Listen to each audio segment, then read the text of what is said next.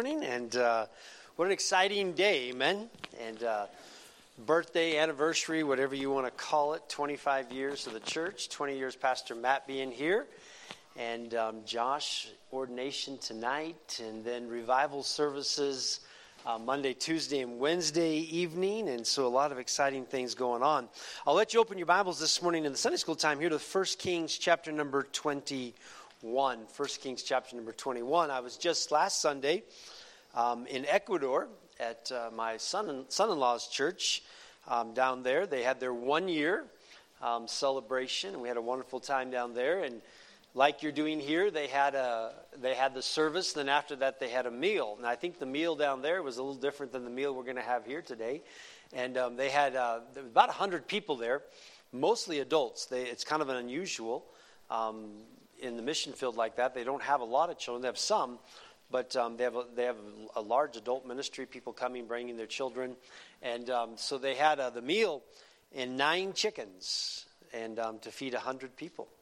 And God did a miracle. They did it. of course, they were big chickens. I saw them. They were big old chickens, but. Uh, they had those chickens there, and the ladies had cooked them, and then they had some salads and rice and other food, and uh, it was a great time down there in their church and um, some folks got saved, and it was a great blessing. And then to come here this week, and uh, I think we have more than nine chickens around, I'm sure. All right, I saw the food coming in, and uh, we'll have a good time with that. But to be here at your church, what a blessing that is. But First Kings chapter 21 this morning, I want to use this Old Testament um, event that God recorded to to challenge us and to lay some foundations for things that we'll be preaching on Monday night, Tuesday night and Wednesday night here at the church. And uh, if you know the story, it's the story of a man named Naboth, and um, he had a he had a vineyard that was given to him by his family. It was passed on. If you understand some of the things about um, the the families as they would continue and keep those things, and it was something he was not allowed to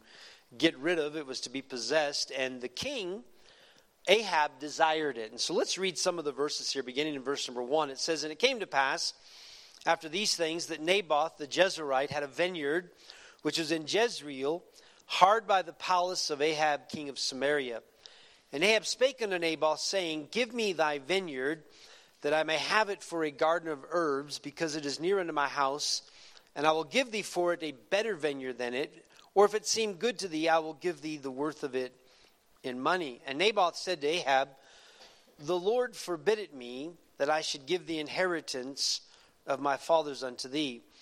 And Ahab came into his house heavy and displeased because of the word which Naboth the Jezreelite had spoken to him, for he had said, I will not give thee the inheritance of my fathers. And he laid him down upon his bed and turned away his face and would eat no bread. And if you continue on, his wife Jezebel came and wanted to know why he was so sad, and he explained why. And she said, Don't worry, I'll get you the vineyard. And she set Naboth up with some lies, and she had Naboth killed. And after Naboth was killed, she said, You can have the vineyard. And what a wicked, wicked thing that she did that was, you know, taking that man's life. But this morning, I want us to try to draw some lessons in paralleling, if we can, using the vineyard as a representation of the ministry or the church that God has given you. And um, it's a blessing to have a pastor for 20 years. Um, as I travel around America, I, am blessed. Uh, many of the churches that I work in, um, I've been preaching for the same churches, the same pastors. They've been there many, many years, and there's nothing um, that can replace true godly faithfulness. And what I mean by that is um, there are some people that are just enduring you know, hoping until the end gets here. That's not a good, that's not faithfulness, all right? Faithfulness is when you're striving every day, every week, every month, every year to please the Lord.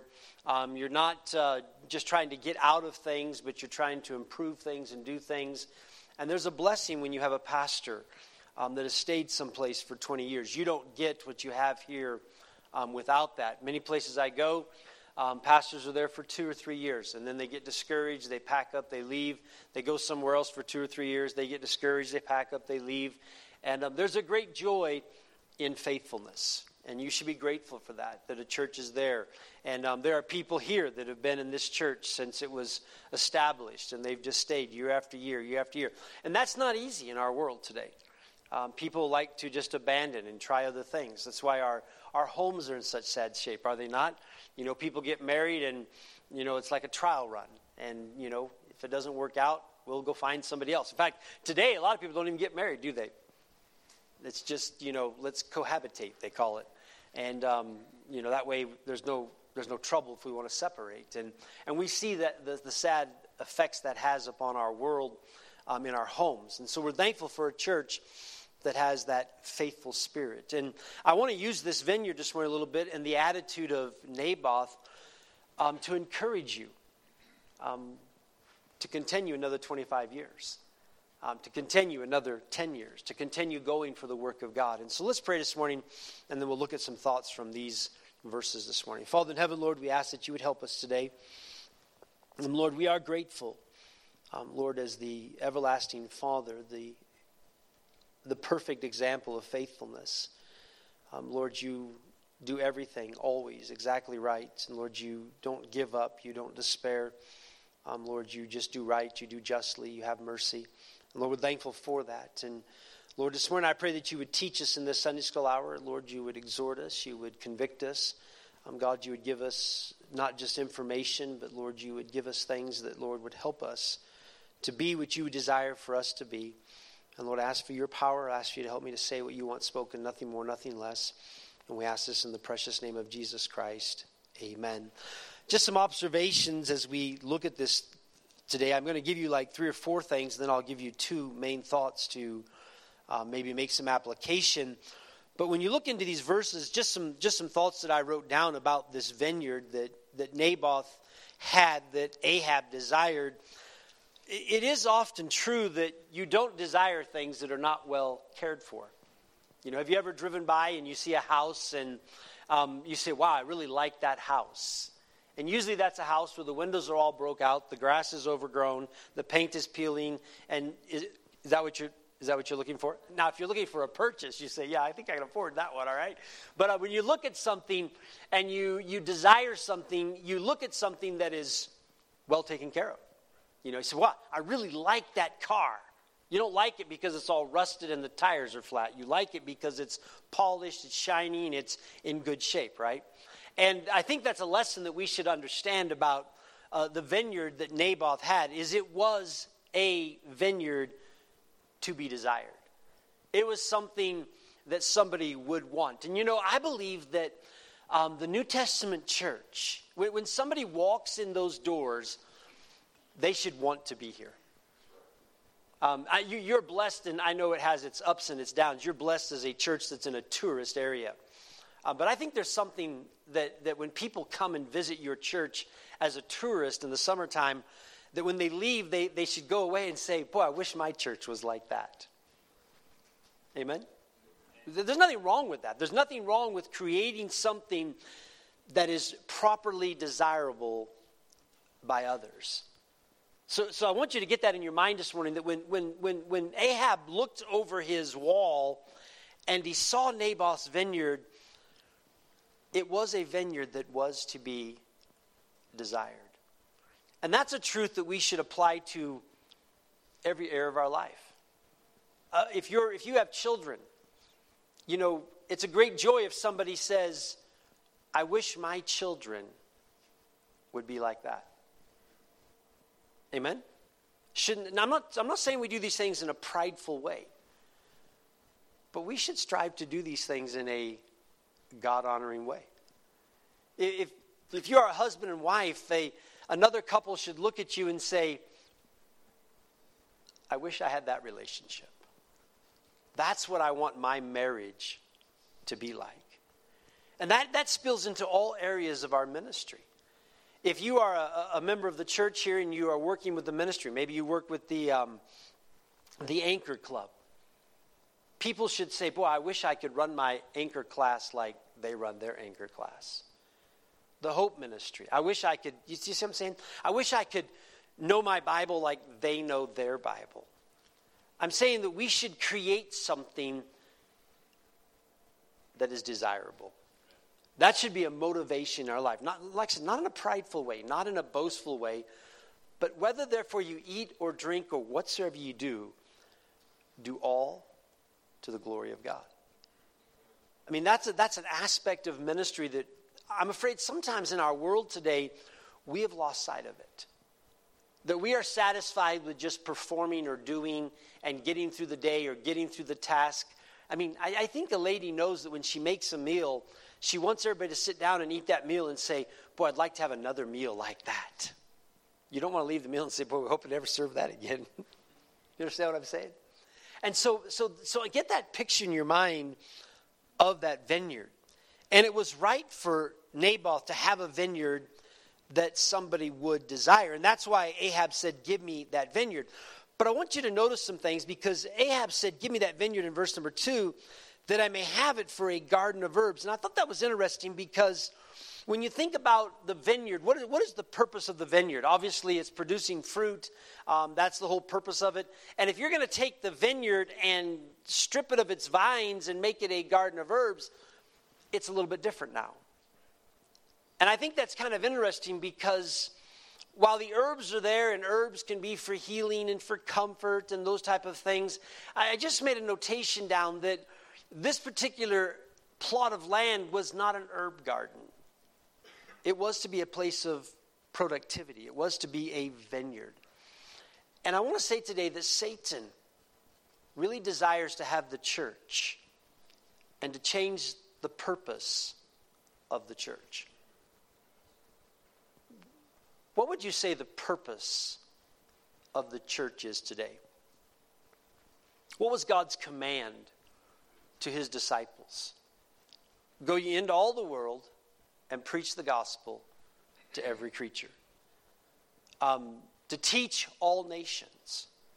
Matthew, Mark, Luke, and John, when Jesus gave his commission to his followers, it was go, go, go, go, go. The purpose of the church today is to get the gospel to the world. That's what it always has been, and that's what it always will be. When God is finished with getting the gospel to the world, the church is done. That's the purpose of the church. And sometimes Satan tries to replace that purpose. While there's nothing wrong with an herb garden, there's nothing wrong with getting comfort. There's nothing wrong with, you know, getting healing. That is not the primary purpose of the church. And many, many times today, Satan is clever and he gets the church off of its main purpose, which is to get the gospel to the world, to reach Jerusalem, Judea, Samaria, the uttermost part of the earth, to reach all the world with the gospel. And a church becomes internally focused or becomes focused on being a place of comfort and healing. And you can go week after week, month after month, and everybody feels good. The messages are building us up. The messages are, are you know, helping us get over the problems of our past. And please don't misunderstand, those are part of the church. The church is to be a place of healing. The church is to be a place where we get comfort. But that's not the primary purpose. Because let me ask you a question. When you're sick and you go to the hospital, what's the purpose of the hospital? To get you better, right? And then you plan to live in that hospital the rest of your life, correct? What is the goal of the hospital? It is to get you better so they can what? Send you home, right? So you can get back to doing what you were doing before you entered the hospital, correct? But this happens in churches many times where people come into the church and there is to be a, a healing because we've been damaged, hurt by whatever in the world or in life. But when they get healed, now what? They just want to sit there and enjoy the hospital food. They just want to sit there and enjoy the preaching. They just want to sit there in the comfort zone. You know, this is my chair and my seat, and it's nice to walk in and be served. It's nice to walk in and have somebody take my temperature and my pulse and, you know, just don't stick any needles in me, you know. And it's nice to have all of this comfort and care and people bringing me flowers and saying how I am. But there comes a time when you should be what? Healed and go back to being productive. Do you understand what I'm saying? And so, the purpose of the church, while it is to heal people that are hurt and damaged, it's to get them back to work for the Lord, back to serving the Savior. And sometimes I find people in churches that got hurt 25 years ago, that's an awful long healing process. Maybe they're just enjoying all of the comforting because productivity requires work. Have you ever had any of your children pretend to be sick? it's pretty funny, isn't it? Isn't it funny how that old injury can come up when it's time to weed the garden? oh, I think I'm hurting today. Sometimes Christians do that, don't we? It's time to be productive for the Lord. But we go back to that past. And so I just noted that down that Ahab wanted to change the purpose of that vineyard. And of course, Naboth said, no, um, it's not there. I noticed something else that Ahab said in verse number two. He said, because it is near unto my house. And I thought that was kind of interesting because he desired that vineyard, yes, because it was a desirable place. He wanted to change the purpose of it, but he also, it was a place of convenience. And boy, that's a big thing today, isn't it? Don't we all like convenience? Multi million dollar industry is convenience, making things convenient for people. But did you know the church is not supposed to be a place of convenience? Jesus didn't say, take up your convenience store and follow me. What did he say to take up? Take up your cross and follow me. Now, I was when I was down in Ecuador, I was teaching um, in their Bible Institute. I was teaching about teaching, and um, I was talking to them, and I said, you know, when you when you teach children, especially, and even adults sometimes, it's good to have visuals. And I said, when when I say cross, I said, What do you think most of the kids in your class think of? And one of the ladies immediately, she had a gold cross on a chain, and she said, Right there. And I said, Is that what we should think of when we think of a cross? A, a beautiful golden chain? Take up your cross and follow me. Everybody just wear a golden chain around your neck. That's easy, isn't it? I mean, even that cross, I like that wooden cross there, but is that really, is that really what we get in our idea of a cross? a preacher of old, he wrote a sermon about the aluminum cross and how that today we look at the cross as being this lightweight, easy thing. Many years ago, when I was down in New Orleans, there used to be fellas there when we'd be down there preaching on the streets, and they would they had these crosses, and they would they'd wear white white gowns and let their hair be long, and they'd walk around all week carrying these crosses, dragging them down the streets, and you know, trying to be like Jesus. And I'll never forget one year I came down there, and if the, the, streets in New Orleans, they're, they're these old cobblestone streets, and they're real hard to walk on. They're not very well, you know, you trip and fall. And one of the guys had taken his cross that he, that he carried around, and he had a huge wheel on the bottom of the cross. He was strolling down the street. And I thought, boy, that's so true, though. That's what we try to do about the cross, don't we? We want a cross that is light, a cross that is easy. We want a cross of convenience. And you know what? The church serving God is not about our convenience. And we've got to be careful because as a church, as servants of God, isn't it easy to try to make everything convenient? Convenience store Christianity. People want to rush in, punch the button, get the message, hit the road. it's the mentality of the day, isn't it? And don't go long, don't be extra, don't make us work, you know. We just want it all prepackaged up. That's not the church. That's not the church. It takes study, it takes work, it takes sacrifice, it takes labor. It's going to cost to have the work of God. But we live in a world today where church has become a place of convenience rather than the cross. And I'll promise you that as our world continues to wax worse and worse, as the Bible says, Christianity, true Bible Christianity, will not be convenient.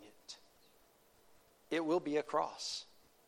Um, we, we in America so much don't understand that because we have been blessed by God for so many years in our nation. But we know it's coming. We, we know that it's not always going to be free to preach the Word of God. There may be a day where you can't have a building like this and you have to go meet out in the trees secretly, like many places in the world do. Um, when I'm over in India, it's not convenient for them to be Christians over there. Um, they get beatings, they get suffering. It's not convenient in many places of the world. Um, but we, as God's people, got to be careful that in our niceties, that in our blessings, that we don't fall into the trap of making the church and our service for God convenient. Um, honestly, it's not going to be convenient this week to come to revival services. It's not. It's going to be an inconvenience because time, gas, darkness, activities, Monday night football. Oh, that's a tough one. I'm just saying it's not convenient. It's not convenient to read your Bible and study and pray. It's not convenient to, to live a godly life. Ahab said, This is very near to my house. And then I noticed something else that he said, because he said, I will give thee for it a better vineyard than it. Now that's pretty interesting to me. Because he desires what what what, what Naboth has, and he says, Give it to me, and I have something better for you. Doesn't that sound good?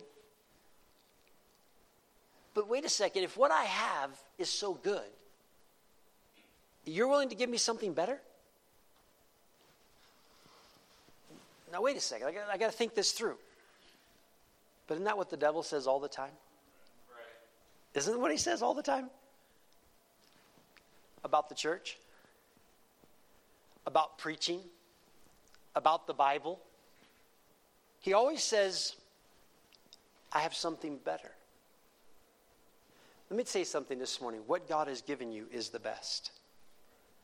There is nothing better than what God has given you. And God gave us His Word. Amen? There's nothing better. I, I like books. I've got lots of books. I read books. But I'm going to tell you something. It doesn't matter what a book says, there's nothing better than what the Word of God says. And Satan is clever, always trying to get us to replace what the Bible says with something better. Now, I know we are to use the foolishness of preaching. That's what I'm doing this morning. I'm preaching, I'm telling you things. But there is nothing better than what God says. The words of men are nothing compared to the words of God. We, if you were here this summer in Vacation Bible School, George Mueller, George Mueller made a statement later in his life that he wished he would have read much less of other books and spent more time reading this book because there's nothing better than the Word of God. There's nothing better than church.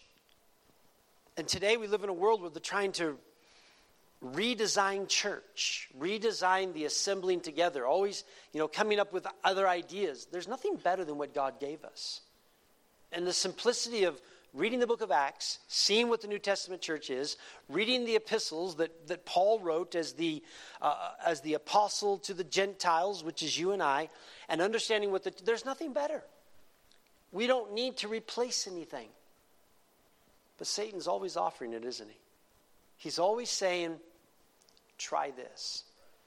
But there's nothing better than what God has given us. And we must be very careful about making comparisons. And, and I always say that too, even about, even about like, we live in a world today where it's easy to get online and listen to other preachers and look at other churches and look at what other people were doing. Be very careful. There's nothing better than the pastor that God has given you. Amen. Nothing better. Nothing better. There's nothing better than the local church that God has given you. Don't fall into that trap of thinking, I need to go looking for something better. There's not. we, we, we all know it. We, we understand the statement the grass is greener on the other side of the fence. The only reason it's greener on the other side of the fence is because you don't live there. Because you moving over there is going to change that grass just like your grass. And people all the time say, well, I'll just go to another church. Well, that church is going to become to you just like the church you're in. I'm not talking about when there's sinful practices or doctrinal problems. I'm talking about when we talk about our preferences. Be very careful about that. Because boy, you'll get that you'll get that eye looking and Satan will come along and say, "I've got something better for you right here." And as soon as you grab it, you're going to find out it wasn't. Be happy with what God has given you. Amen. It's a wonderful truth in the scriptures. And then, of course, he said the last thing in verse number two he said, Or if it seem good to thee, I will give thee the worth of it in money. And, and Naboth said, The Lord forbid. God forbid that. And and I thought about that, thought about, he said, I'll give you what it's worth in money. How can you put a price on something God has given you. I don't know if any of you have any family heirlooms. And you put the family heirloom on the table, and somebody says, Well, I'd like to buy that from you. Maybe it's an old gun. And they, they look it up and they say, Yeah, I'll give you 200 bucks for that gun. And you look at them and say, That was my great grandfather's gun. You can't put a price on it, can you? It's not worth I know it's not worth $200 because it's an old gun that hardly shoots. But it has value because of where it came from. It has value because of the history that it contains. And I think you and I need to understand that you can't put a price on what God has given you. You can't sell out, although many people do. Satan dangles the opportunity of money, financial success in front of them and people abandon the ministries that God has given them. They'll abandon their church, they'll abandon their heritage. Money is not evil, is it? It's not. The Bible never teaches anything against using money. But what the Bible says, the love of money is the root of all evil. And so many people make their decisions about their church on money and Satan will dangle it in front of them. And instead of saying, Sorry, devil, God forbid, what God has given me is priceless. There's not enough money in the world to buy me out. That's the attitude we need to have. That is, that is what Naboth had about his vineyard. Now, pause for just a second and think about what it cost him. What did it cost Naboth? His life. He died. He died. Do you know how much easier it would have been when all of a sudden Jezebel started stirring, th- stirring things up? Naboth could have said, No, wait a second, wait a second. Pause. Everybody, pause this. Let me go talk to Ahab. Ahab, you know what? I've had a I've had a change of heart. You want that vineyard? It's yours.